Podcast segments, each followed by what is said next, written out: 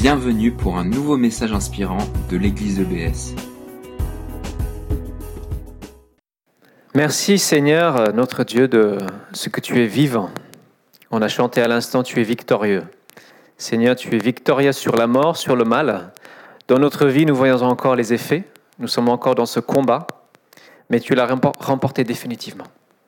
Et nous voulons aujourd'hui, Seigneur, apprendre plus de toi, entrer plus dans ce que tu as prévu pour chacun, apprendre ce que tu veux pour notre vie.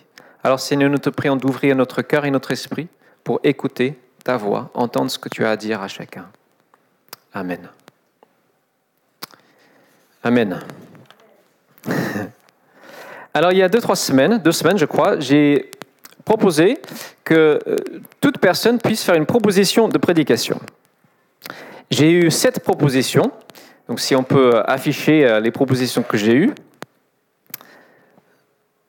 Ah, Josué, voilà. C'est la page suivante.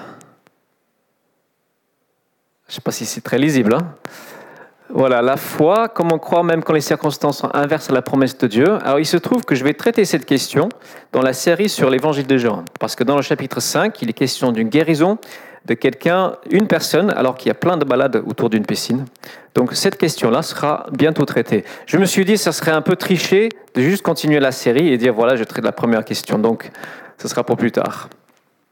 Comment comprendre Matthieu 10, 34 Alors c'est des textes un peu durs dans la bouche de Jésus qui parlent de division dans une famille, qui parlent de euh, si vous entraînez un petit dans le péché, il vaut mieux être, euh, ne jamais être né. Voilà, c'est des textes un peu compliqués à comprendre. Comment aller au paradis Qui y va? La réforme de Luther. Alors cette question-là, on pourra traiter en 2017 parce que ce sera les 500 ans de la réforme. Le chrétien au travail, son témoignage dans une entreprise normale, dans la fonction publique, où il y a interdiction de parler de sa foi. Le sabbat et les fruits de l'esprit. Alors, j'ai décidé que la semaine prochaine, je ne ferai pas la série sur Jean.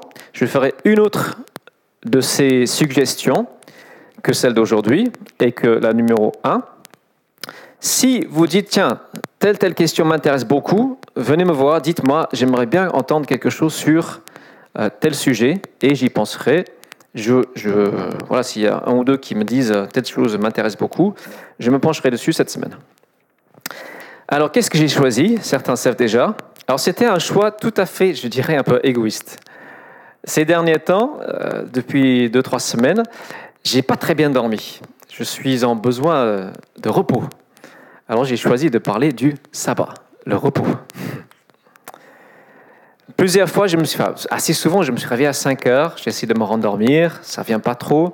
Vers 6 heures et quelques, je me lève et souvent je prie. Et j'essaie de reposer mon esprit en Dieu. Et c'est tout un apprentissage de reposer son être, tout ce que nous sommes, en Dieu. Donc le titre de mon message, c'est Reposez-vous en Dieu. Et on va faire en trois temps, à peu près la moitié, un peu technique, l'histoire du sabbat pour qu'on comprenne de quoi il s'agit. Ensuite, qu'est-ce que nous on doit faire si nous sommes chrétiens et ça veut dire quoi pour nous euh, cette histoire du sabbat? Donc on va commencer par une petite histoire du sabbat. Donc sabbat, c'est un mot qui apparaît 111 fois dans l'Ancien et 58 fois dans le Nouveau. Donc c'est un concept qu'on doit comprendre. Il vient d'un mot hébreu qui est lié à la fois au chiffre 7 et au verbe se reposer. Et donc tout de suite, ce mot nous renvoie au récit de la création. Le septième jour, Dieu se reposa de toutes ses œuvres. Lisons ce texte, Genèse 2. Au septième jour, Dieu avait achevé tout ce qu'il avait créé. Alors il se reposa en ce jour-là de toutes les œuvres qu'il avait accomplies. Il bénit le septième jour, il en fit un jour qui lui est réservé, car en ce jour-là, il se reposa de toute l'œuvre de création qu'il avait accomplie. Le sabbat, donc, ce qu'on voit ici, on entrevoit un jour de repos ordonné par Dieu sur le modèle de ce que Dieu lui-même a fait à la création. Mais la première référence claire qu'on a au sabbat, on trouve dans le livre de l'Exode. Donc, vous connaissez probablement l'histoire, les Israélites sont sortis d'Égypte, de l'esclavage, et ils commencent à errer dans le désert. Et dans ce désert, il est nourri de manière miraculeuse. Dieu fait tomber du ciel ce qu'il appelle euh, la manne. la manne, ça veut dire c'est quoi? Parce qu'il regarde ça, mais c'est quoi ce truc qui tombe du ciel? Et le septième jour, rien ne tombe du ciel. Donc, lisons ce texte dans Exode 16. plusieurs textes au début, après ça va être plus léger plus tard. Le sixième jour, ils ont ramassé une quantité double de manne. Les chefs de la communauté vinrent en informer Moïse, qui leur dit C'est bien ce que l'Éternel a ordonné. Demain, c'est un jour de repos, le sabbat, qui est consacré à l'Éternel. Ce que vous avez à cuire au four, cuisez-le aujourd'hui, etc. Faites des réserves pour demain. Ils mirent donc le reste en réserve jusqu'au lendemain, comme Moïse l'avait ordonné. Il n'y a eu ni mauvaise odeur ni verre. Moïse leur dit alors Mangez aujourd'hui ce que vous avez mis en réserve, car c'est le jour de repos en l'honneur de l'Éternel. Aujourd'hui, vous ne trouverez pas de manne dehors. Voilà. Donc on a un jour où Dieu dit ne travaillez pas, mettez-vous au repos, faites des réserves et réservez ce jour à moi. Un jour où vous serez tranquille, vous pourrez dépendre de moi et vous ressourcer en moi. Et peu de temps après, euh, ce principe devient une loi et ça fait partie des dix commandements. On va les regarder pour rappel. Les trois premiers commandements, tu n'auras aucun autre Dieu, tu ne fabriqueras aucune idole, tu n'utiliseras pas le nom de Dieu en vain, sont des commandements qui s'appliquent directement à notre relation avec Dieu. Et ensuite, on a des commandements de 5 à 9 qui concernent notre relation avec les autres. Tu honoreras ton père et ta mère, tu respecteras ceux qui t'ont donné la vie, tu ne tueras pas, tu respecteras la vie de l'autre, tu ne commettras pas d'adultère, tu respecteras ton partenaire, ton conjoint, la fidélité du couple. Tu ne voleras pas, tu respecteras la propriété de l'autre. Tu ne porteras pas de faux témoignages, tu respecteras donc l'intégrité de l'autre en refusant de mentir sur lui. Et le dernier, tu ne convoiteras pas, c'est à l'intérieur de la personne, c'est dans son cœur. Ça affecte indirectement les autres parce que ça crée la jalousie quand on convoite, ça crée euh, les rivalités, etc. Et à la charnière, au milieu, on a le sabbat, qui est entre les commandements qui concernent directement Dieu et les commandements qui concernent les relations humaines. Et on voit que c'est un, jour qui est dirigé vers les relations. Relation avec Dieu, relation avec les autres. C'est un repos fait pour l'homme pour qu'il profite de son Créateur. Et dans Isaïe 58, le prophète parle d'un temps de délice en Dieu. De délice en Dieu. Mais en même temps, relations humaines, parce qu'on vit ensemble. On profite de relations plus détendues, on n'est pas dans des relations commerciales, des relations d'exploitation euh, ou de travail. Donc voilà pour les commandements. Et au milieu de ces commandements, on a le repos, qui est quelque chose de central. Dieu nous demande, il nous ordonne même de nous reposer. Et c'est un commandement que Dieu demande aux Israélites de prendre très au sérieux. Ça peut même nous étonner à quel point. Lisons Exode 31, 12 à 17. L'Éternel parle à Moïse en disant Et toi, dis ceci aux Israélites, surtout observez bien mes sabbats, car c'est là un signe entre moi et vous, de génération en génération. Le signe que moi, l'Éternel, je vous rends saint, je vous mets à part. Vous observez donc le jour du repos, car il est saint pour vous, il est particulier, il est à part. Celui qui le profanera devra mourir. Ça, c'est étonnant, le sérieux de ce, commandement. À la fin du texte, les Israélites observeront le, jour du sabbat et le célèbrent en le célébrant de génération en génération. C'est une alliance éternelle, un signe entre moi et mon peuple. C'est un signe d'alliance. C'est une des spécificités de ce peuple, de se reposer tous les sept jours. Les autres peuples autour ne faisaient pas ça. Ce jour pour entretenir leur alliance, leur relation avec Dieu. Et ne pas le faire, selon Dieu, c'est mépriser. Le mépriser, c'est pour ça qu'il met autant de sérieux dans ses commandements. Mais si vous lisez l'Ancien Testament, vous verrez que le peuple n'a pas vraiment mis en application cette loi, comme tant d'autres, ils ont eu beaucoup de mal. Ils ont assez mal respecté. Et Dieu envoie des prophètes pour rappeler, mais je veux que vous passiez du temps avec moi, que vous passiez un jour à part. Ézéchiel 20, verset 12, par exemple. Il rappelle, je leur ai fait don, c'est un cadeau, ce jour de repos, de mes jours de sabbat, pour qu'ils servent de signe entre moi et eux, pour qu'ils sachent que moi, l'Éternel, je les consacre moi-même, pour qu'ils soient à moi et je sois à eux. Mais la communauté s'est révoltée contre moi. Ils n'ont pas vécu selon mes lois, ils ont rejeté mes commandements.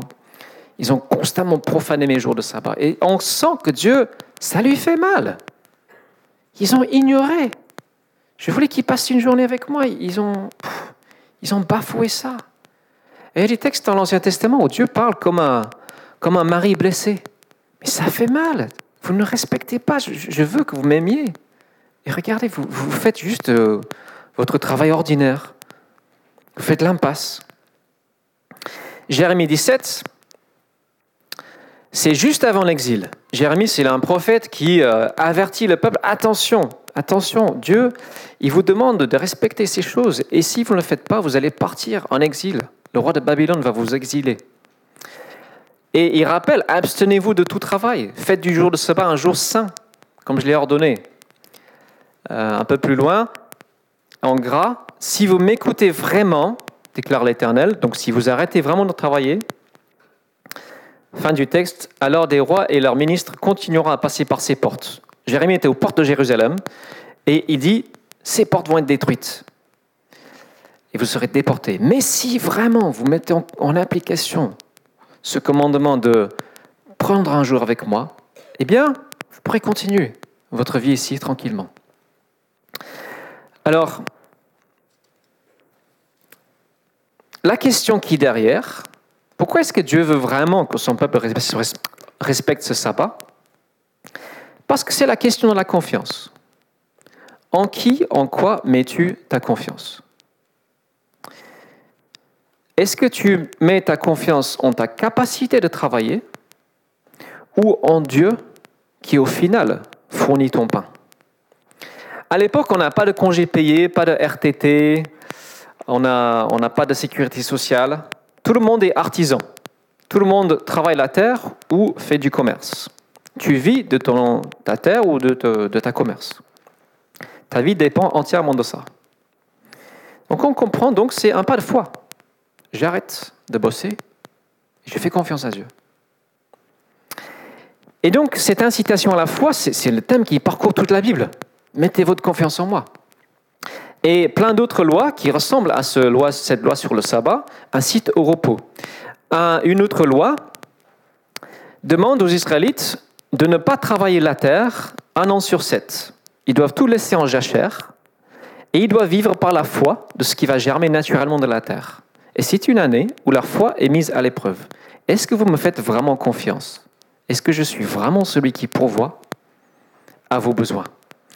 Et au passage, c'est une très bonne loi écologique, faire reposer les sols. Toutes les lois que Dieu a instaurées sont excellentes. Mais encore très mal respectées. Et Dieu mentionne le non-respect de cette loi comme raison de l'exil, parce qu'au final, le peuple part en exil. Et on lit dans Deux Chroniques, Nabucodonosor fit déporter à Babylone les survivants du massacre, et il en fit des serviteurs pour lui et pour ses fils, jusqu'à la prise du pouvoir par l'Empire perse. On pense à Daniel, pris par, euh, pris par l'empereur, et à ses frères, enfin ses amis. Ainsi s'accomplit la parole de l'Éternel transmise par le prophète Jérémie, disant que le pays serait abandonné pour bénéficier du repos pendant 70 ans, jusqu'à ce qu'il ait joui de son temps de repos. Parce qu'ils n'ont pas laissé reposer les choses, laissé reposer la terre. Et donc, le peuple est effectivement déporté en Babylone. Et c'est un choc total. Ils s'y attendent vraiment pas. Ils se disent Ah non, nous, on est le peuple choisi, ça n'arrivera jamais. Mais c'est ce qui arrive. Alors vous connaissez peut-être une chanson des années 70, By the Rivers of Babylon. Alors, on va écouter un petit extrait, parce qu'il chante le psaume 137. C'est une complainte juive qui dit Ah Seigneur, comment est-ce qu'on peut chanter tes chants alors qu'on est en terre d'exil? Alors, écoutez un petit morceau, juste un peu pour le fun. On n'a pas la vidéo? Yes le long des fleuves de Babylone, Babylone, nous nous sommes assis et nous avons pleuré en nous rappelant Sion, Jérusalem. Au bord des fleuves de Babylone, où nous sommes assis, et nous pleurions. C'est très, joyeux pour des pleurs, hein, mais bon. Les méchants nous ont emportés en captivité. Et ils ont exigé qu'on chante un chant joyeux. Mais comment chanter des chants de l'éternel sur un sol étranger? Ah, Elder, elle à fond dedans. Les méchants nous ont emportés en captivité, etc. Merci beaucoup. Petite interlude musicale. Alors voilà, on a, malgré cette, cette chanson joyeuse, c'était un traumatisme pour ce peuple. Profond. Et quand ils reviennent de l'exil, un petit siècle plus tard, ils commencent à prendre conscience. Ah oui, on aurait dû vraiment prendre au sérieux ces paroles de Dieu qui nous ont. Il a demandé de respecter ces paroles. Et comme très souvent, on va d'un extrême à un autre. D'un non-respect, on passe à une codification massive et excessive du sabbat. Et on a ce qu'on appelle la Mishnah.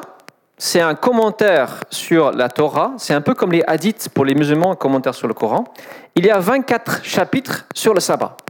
Et un rabbin qui a passé deux ans et demi à étudier un seul chapitre. Et ensuite, il y a la, comment ça s'appelle déjà, le, Talmud, qui commente la Mishnah. Il y a 312 pages de commentaires. C'est pire que le code de loi de, de travail français. Et on tombe dans cet excès de faire du sabbat un fardeau qui pèse sur l'homme. On définit le travail de manière très minutieuse. Et ils vont jusqu'à définir quel type de nœud on a le droit de faire le jour du sabbat.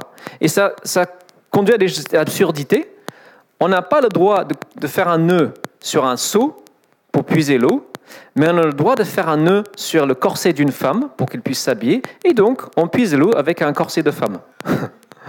et on remonte un peu d'eau, mais du coup au final on travaille plus que si on n'avait pas eu cette loi. Donc ça crée des choses ridicules.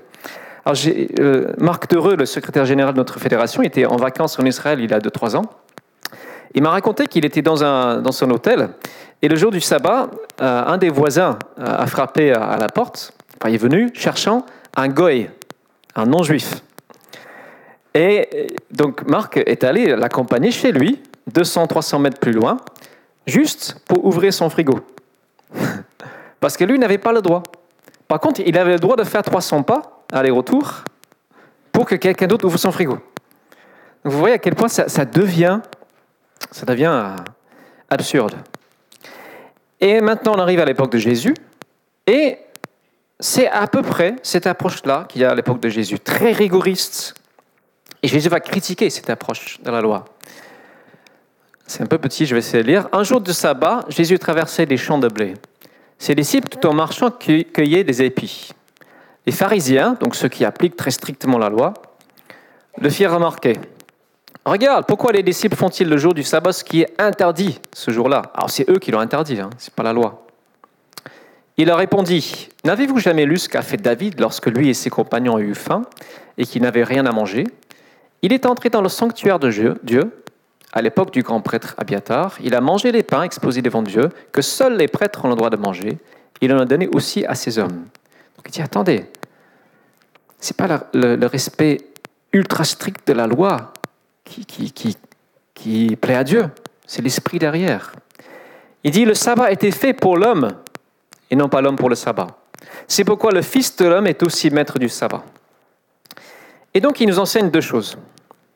Premièrement, il rappelle que Dieu, s'il fait des lois, ce n'est pas parce que c'est un rabat-joie qui veut tout contrôler de notre vie. Il fait des lois toujours et exclusivement pour notre bien. Dieu sait que l'homme a besoin de repos et que parfois c'est difficile de prendre le repos parce qu'on devient un peu esclave du travail. Il veut une protection pour l'homme, pour le protéger contre lui-même, contre sa tendance à poursuivre l'argent comme but premier ou des plaisirs éphémères qui ne satisfont pas vraiment. Et ensuite, Jésus dit que lui-même, il est le maître du sabbat. C'est lui, le Fils de l'homme, l'homme parfait, venu du ciel, visage de Dieu pour l'humanité. Lui n'est pas esclave d'une loi, parce qu'il est au-dessus des lois. C'est lui qui a insufflé ces lois, qui les donne. Et lui, on le sait, il va instaurer une nouvelle alliance, une nouvelle façon d'être en relation avec Dieu, avec de nouvelles lois, entre guillemets. Alors, comment est-ce que les, les premiers chrétiens vivent le sabbat? Ça commence à nous intéresser plus directement. Jésus ne donne pas d'ordre à ses disciples concernant le sabbat. Lui vit comme un juif de son époque, il obéit aux lois, il n'enseigne pas qu'il faut les enfreindre. Mais après la résurrection de Jésus, ses disciples, donc les premiers chrétiens, spontanément, ils changent le jour de célébration de Dieu du septième, samedi, au premier, le dimanche. Et ils le font en souvenir de la résurrection. Acte 20, verset 7, par exemple, on lit le dimanche, donc là, c'est les premiers chrétiens, hein, premier jour de la semaine, nous étions réunis pour rompre le pain. Il parle du culte. Rompre le pain, euh, voilà, donc premier culte, c'est le dimanche. Alors j'ai laissé la suite parce que c'est marrant, et comme il devait partir le lendemain, Paul s'entretenait avec les assistants, prolongea son discours jusqu'à vers minuit. Il y a un jeune homme ensuite qui tombe endormi de la fenêtre et qui meurt. J'espère qu'aujourd'hui, je n'aurai ressuscité personne. Mon discours ne se prolongera pas jusqu'à minuit. Donc voilà. Et ensuite, on a aussi un autre texte qui nous indique que le jour de, le jour de culte devient le dimanche. 1 Corinthiens 16 dit que tous les dimanches, chacun de vous mettre de côté chez lui une somme d'argent. Donc Paul prépare une collecte et il parle des réunions des chrétiens le dimanche.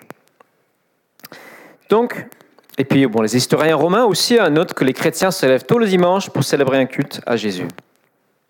Donc, pourquoi est-ce que les chrétiens ont changé les choses? C'est parce que le sabbat, septième jour, est signe de l'ancienne alliance. Le septième jour, c'est celui qui achève la création visible, physique. Et en passant au premier jour, on indique qu'on entre dans une nouvelle ère. On passe de cette première création à la deuxième recréation de notre être intérieur, cette nouvelle naissance. Et on passe d'une alliance qui est faite avec un seul peuple, c'est avec le peuple juif, à une alliance que Dieu veut universelle, mondiale. Il veut que chaque personne sur Terre entre dans cette alliance, cette relation intime avec lui. Il dit à chacun, par cette, ce symbole, tu es à moi, je suis à toi. Faisons alliance, vivons ensemble et ayons un jour ensemble. Et donc c'est comme ça que petit à petit, le dimanche est devenu dans l'Occident christianisé, je ne dis pas forcément chrétien, mais christianisé, le jour de repos. Voilà pour le résumé historique. On a fait la moitié. Donc, la question pour nous aujourd'hui, est-ce que nous, si nous sommes chrétiens, nous devons respecter le sabbat? Alors dans le sens juif du terme, toutes les lois de l'Ancien Testament, c'est clairement non. On n'est pas sous ces lois-là. Colossiens 1, verset 16-17 euh, dit Ne vous laissez juger par personne à propos de ce que vous mangez, ce que vous buvez, donc qu'on mange du porc ou pas, etc. Euh, au sujet de l'observance des jours de fête, de nouvelles lunes ou des sabbats. Tout cela n'était que l'ombre des choses à venir. La réalité est en Christ. Christ, Jésus, il nous libère de ces exigences rituelles de la loi. Il résume tout en deux commandements. Tu aimeras Dieu de tout ton cœur, de toute ta force, de tout ton être, et tu aimeras ton prochain comme toi-même. Donc, qu'est-ce qu'on fait? La création, le, sabbat a son origine dans la création. Ce n'est pas dans la loi juive. Donc, ça veut dire qu'il y a des principes importants à en tirer et à appliquer pour nous, valables pour tout le monde. Et donc, je conclus que si nous voulons respecter le rythme du Créateur, il faudrait essayer chaque semaine de respecter un jour de repos. On s'arrête et on donne du temps à Dieu. C'est un jour fait pour se ressourcer en Dieu. Et je crois que pour la plupart, le plus simple, c'est le dimanche. Mais si vous travaillez le dimanche, essayez de prendre un autre jour de ressourcement en Dieu. Un jour où on arrête ses activités habituelles et on se met surtout à l'écoute de Dieu. On nourrit notre relation avec lui, on fortifie nos relations avec les autres. J'ai commencé pour ma part à prendre l'habitude de, de, prendre le mercredi jusqu'à 17-18 heures. Le dimanche n'étant pas vraiment un jour de repos pour moi. Et je vais me balader, souvent en forêt, je prie, je me ressource dans la prière, dans la nature, je passe quelques coups de fil. Et je peux dire que c'est vraiment pas facile. Parce que tout en moi est en train de dire, Glenn, c'est pas rentable ce que tu fais. tu as plein de choses à faire. Va au bureau, écris des mails. Et je vais dire, non, non, je ne suis pas indispensable. Le travail n'arrête jamais. Le problème, c'est que la prière n'est pas, entre guillemets, rentable. On ne voit pas les résultats tout de suite. Mais c'est le meilleur investissement qu'on puisse faire.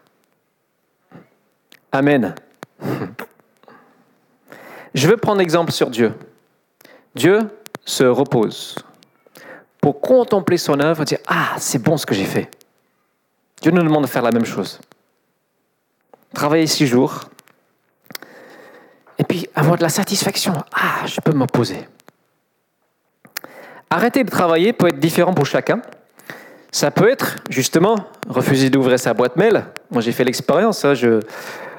Tard le mercredi, j'ai ouvert mes boîtes mail et puis ça a trotté dans ma tête pendant toute la soirée. Et puis, mais j'aurais pas dû. J'aurais dû dire non. Je regarde ça demain. Ça peut être mettre son portable en mode avion. Peut-être pendant le culte. Peut-être même l'après-midi. Prends du temps. Avec d'autres personnes. Avec Dieu. Éliminer les sollicitations, tout ce qui ressemble à un devoir. Si vous êtes étudiant, c'est peut-être ça le pas de foi à faire. Non, je ne travaillerai pas le dimanche, ou un autre jour, si c'est un autre jour. Et si on fait cela, je crois qu'on apprendra quatre choses. Et c'est ces quatre choses euh, avec lesquelles je veux terminer le message.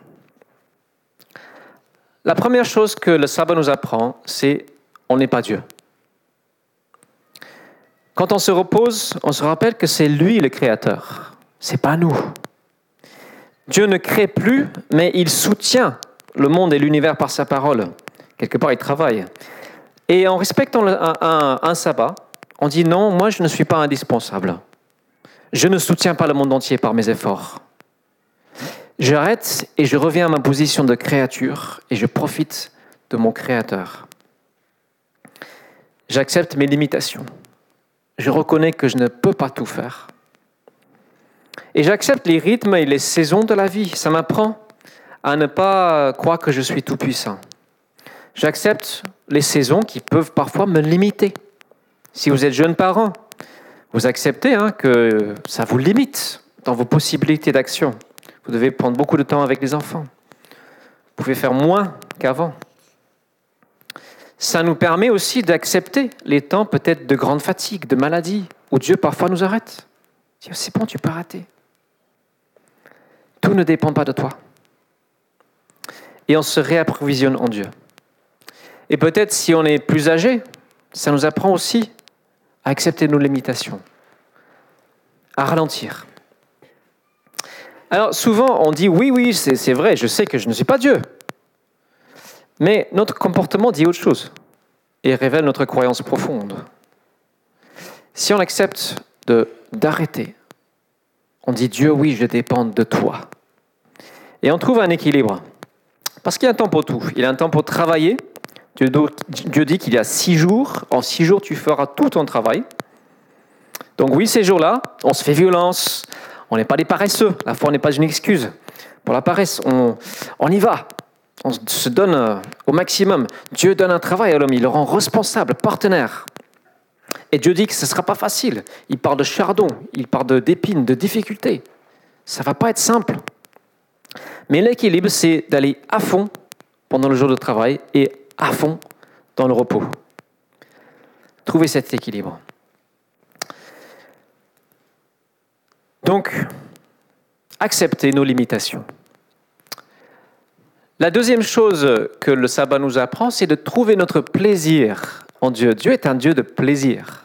Dieu aime qu'on ait beaucoup de plaisir en lui. Ça, ça l'honore. Ce jour de repos est, censé être un temps de ressourcement en lui. On le célèbre, on le fête, on vient à lui. Ésaïe, comme je dis, parle d'un temps de délice en Dieu. Délicieux. Est-ce que je peux dire, ouais, c'est délicieux d'être avec Dieu?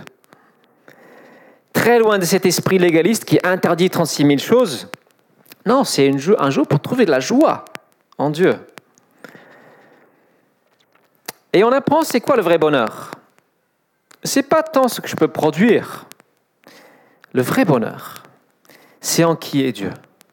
C'est en qui il est. Ça, c'est le bonheur véritable, apprendre à se délecter de qui il est. Se rappeler son amour.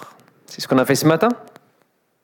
Alors c'est vrai que le dimanche, il y, en a qui travaillent, entre guillemets, qui font des services, qui, sont, euh, qui sont là pour nous servir. La différence avec le travail, euh, on va dire, ordinaire, c'est que ça permet aux autres de prendre plaisir en Dieu. Et je peux faire au passage un petit appel. Plus il y a de personnes pour porter ces services, comme l'accueil, comme, euh, comme les enfants, comme la scène, la projection, plus les autres peuvent se reposer. Et donc Dieu dit, dans l'Exode 20 qu'il a béni ce jour de repos, il l'a mis à part, il l'a sanctifié pour lui. Et quand tu mets du temps à part pour Dieu comme ça, tu peux recevoir une bénédiction plus grande que si tu continues à bosser, à traiter ce jour juste comme un autre. Voilà ce jour, on dit, tu es créateur, je suis simple créature, je me repose en toi, je prends mon bonheur en, toi.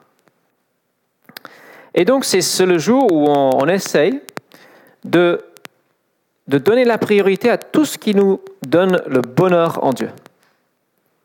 Tout ce qui approfondit cet amour. Alors si c'est le dimanche, bien sûr, il y a le culte.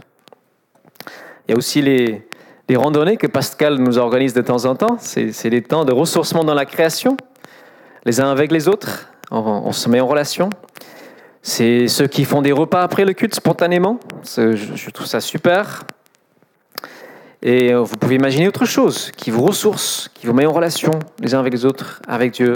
Vous pouvez élargir, inviter d'autres personnes qui ne sont pas encore avec le Seigneur à être avec vous, à goûter ce repos en Dieu, ce sabbat de Dieu. La troisième leçon du, du sabbat, c'est de refuser l'emprise des idoles. Alors, comme s'il s'agit du travail, le premier c'est l'argent, mais il y en a d'autres. Si on apprend où se trouve le vrai bonheur, on peut détrôner les faux bonheurs.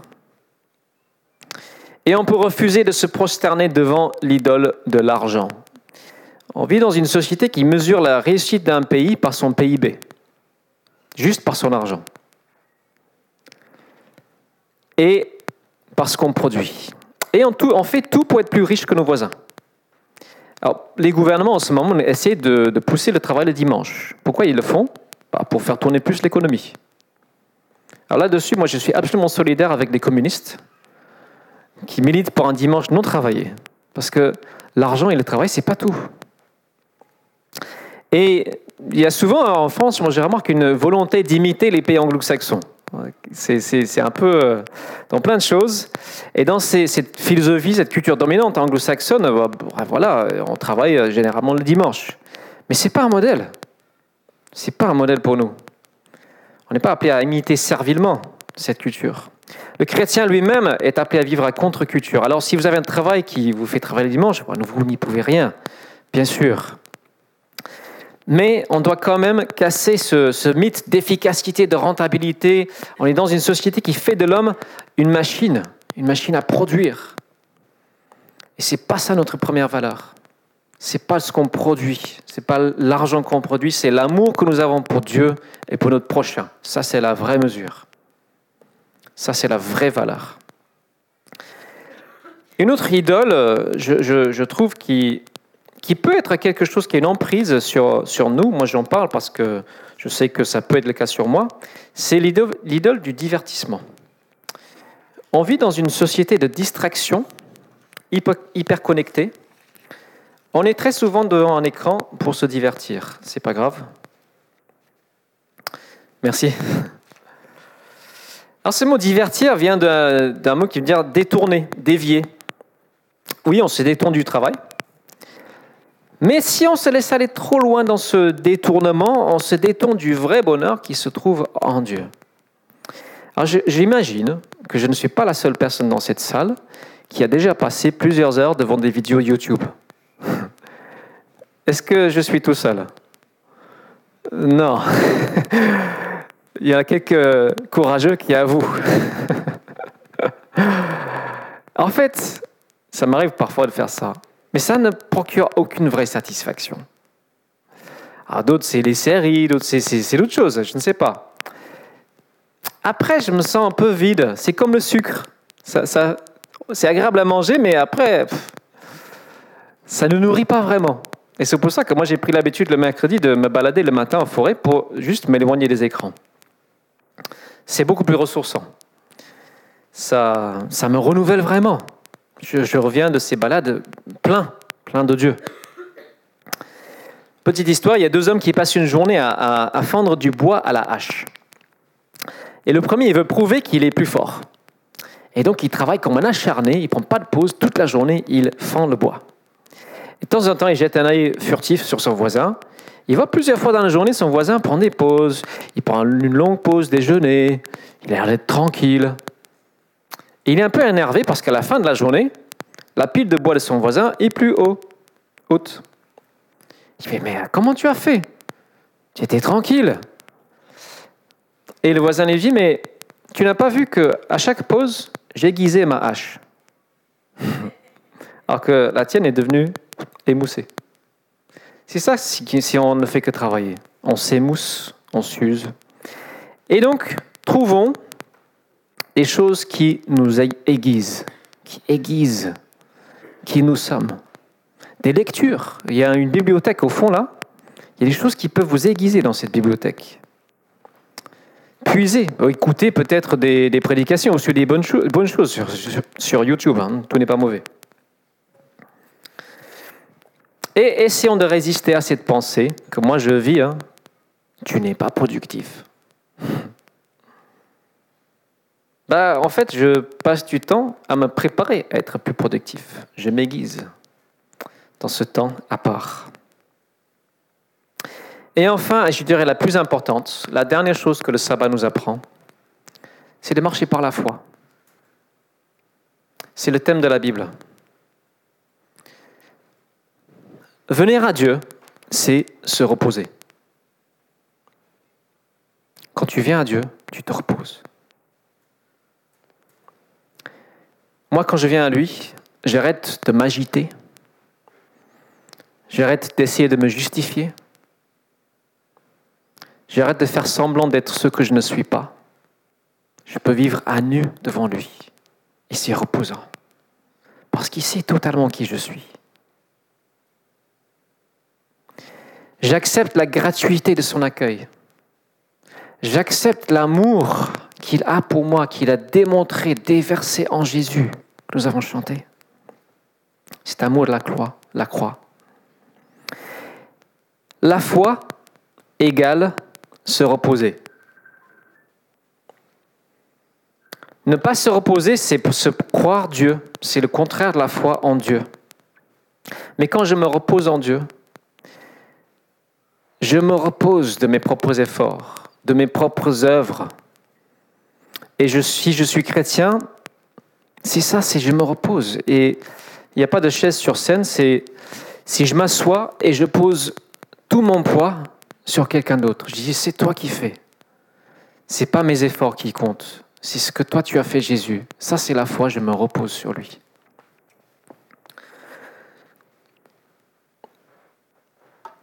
Et la tentation, c'est toujours de compter sur nos propres efforts.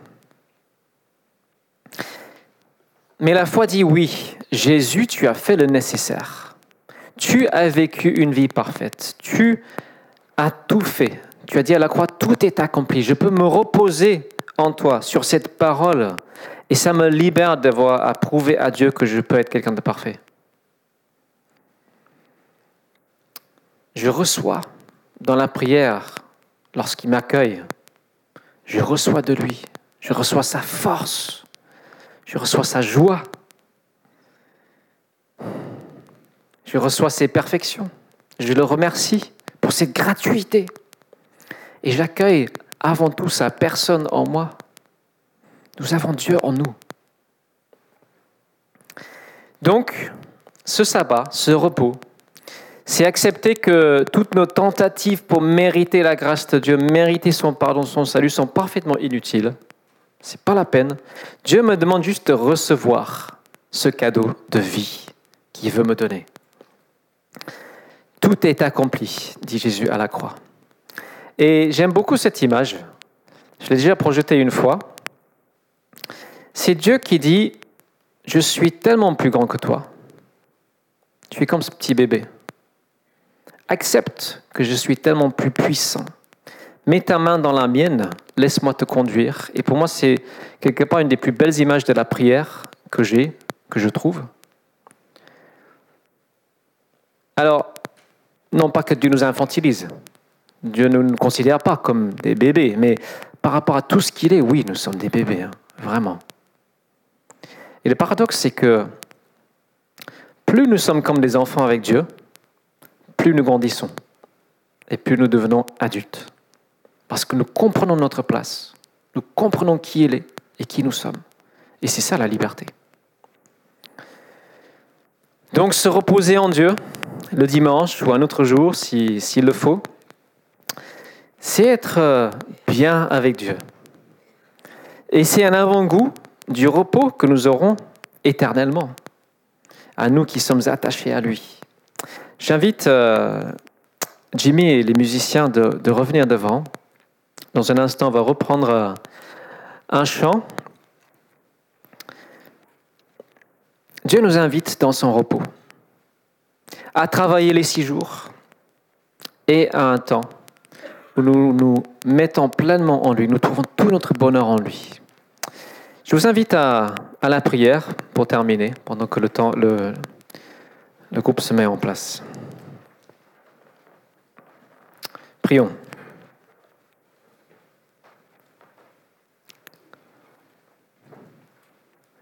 Notre Dieu, nous te remercions, nous te bénissons, nous disons du bien de toi, parce que tu es ce Dieu qui nous aime. Tu es ce Dieu qui s'est donné pour nous. Dieu qui a visité sa création. Dieu qui est venu, comme dans ce texte qu'on a lu tout à l'heure, Dieu qui s'est abaissé en Jésus. Dieu qui est venu même nous servir, dire reposez-vous. Moi je peux faire. Reposez-vous par la foi. Mettez toute votre foi en moi. Alors Seigneur, nous voulons tourner notre regard vers toi. Nous voulons dire, Dieu, tu es notre bonheur. Dieu, tu es ma joie. Mon plaisir est en toi. Je fais de toi mes délices. Seigneur, apprends-moi vraiment à me ressourcer en toi, à me